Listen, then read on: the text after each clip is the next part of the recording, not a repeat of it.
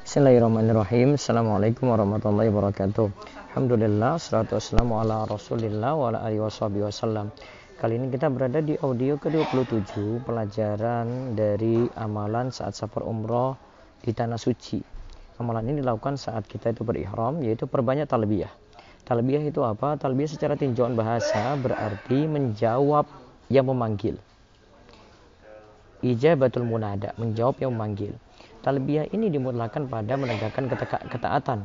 Jadi bukan hanya sekadar menjawab dari suatu panggilan saja. Sedangkan talbiyah secara syar'i, istilah syar'i adalah perkataan orang yang berihram labbaik Allahumma labbaik labbaik la syarika lak labbaik innal hamda wa ni'mata lak wal mulk la syarika lak.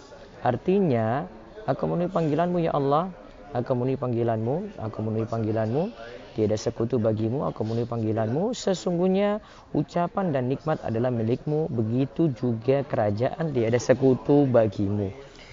Nah, bacaan ini artinya kita memenuhi panggilan Allah, kita mentauhidkan Allah, kemudian kita tidak berbuat syirik kepada Allah Subhanahu wa taala. Dari Abdullah bin Umar radhiyallahu anhu ia berkata, talbiyah Rasulullah sallallahu alaihi wasallam adalah labbaik Allahumma labbaik labbaik la syarika lak labbaik innal hamda wa ni'mata lak wal mulk la syarika lak Nah, talbiyah ini adalah sunnah dalam ihram sebagaimana pendapat dalam madhab syafi'iyah, hambali, dan pilihan Ibnu Bas dan juga Ibnu Utsaimin.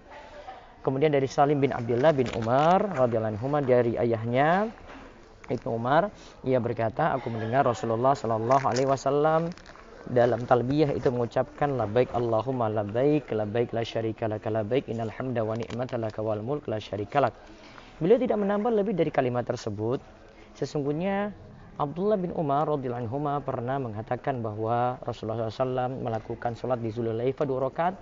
Ketika beliau telah menaiki unta, beliau menghadap Masjid Zulaifa, beliau bertalbiyah dengan kalimat tersebut. Catatan, talbiyah ini termasuk zikir dan tidak wajib saat umrah maupun haji sebagaimana zikir lainnya dalam umrah dan haji.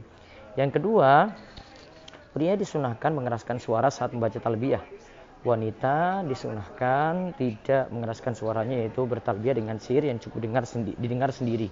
Berarti kalau dengan jahar itu berarti lebih daripada didengar sendiri. Kemudian disunahkan bertalbiyah dari awal ihram dan talbiyah untuk umroh berakhir ketika akan mulai tawaf umroh. Semoga jadi ilmu yang manfaat.